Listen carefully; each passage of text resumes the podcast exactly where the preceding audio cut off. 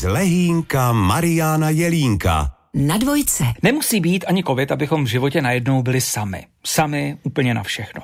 Jak s touto situací naložit, abychom s nás zvládli, řeknu, strasti života? No tak koho se asi jiného budu ptát?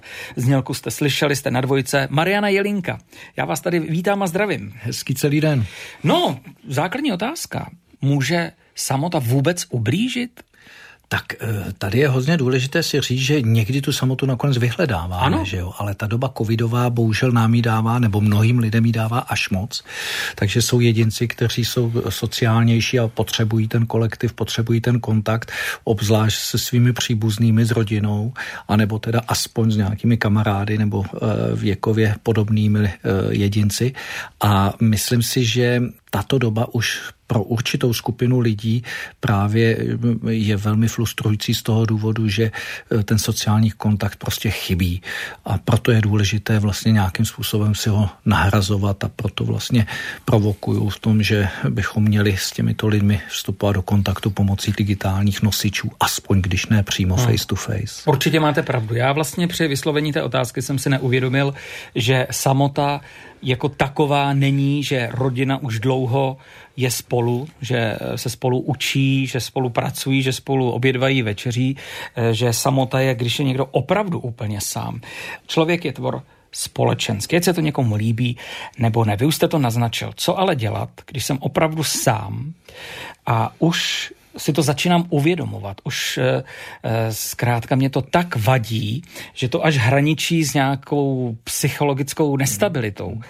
Tak jednak je důležité říct, že každý máme k tomuhle jinou odolnost. Jsou introverti, tak. kteří třeba to samota jim až tolik nevadí, pak jsou lidé, kterým ta samota po dvou, třech hodinách vadí.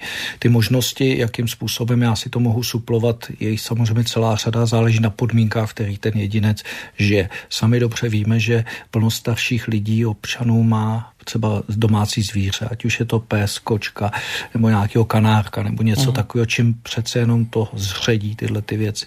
Pak jsou to určitý skupiny, které mají právě nějakým způsobem telefonují pravidelně ve dvě, ve tři hodiny. Vím, že se scházeli někde na kafíčku paní, dávali si dortíka, teď si ho nedávají, tak, tak si dávají telefon. A, to je hezké. A tak dále. Takže eh, samozřejmě myslím si, že se to dá najít.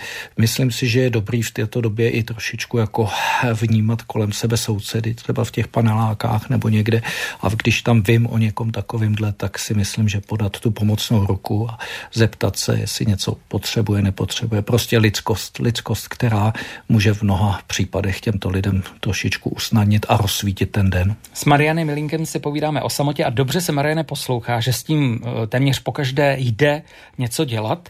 Já jsem chtěl říct, že třeba soused, eh, který nám nebyl moc příjemný řadu let, najednou, když udělám kompromis a řeknu, no tak mě nevadí, že si nečistí pořádně boty na těch schodech, tak možná i s ním se pak dá najít určitý druh, ne přátelství, ale aspoň známosti. A vy se to ještě povýšil. Možná, když budu přemýšlet, jak mu pomoci, že zapomenu na tu svoji samotu. Ano, jednak zapomenu na tu svoji samotu a jednak to může zblížit lidi. Říká se tomu hodnotová homofilie.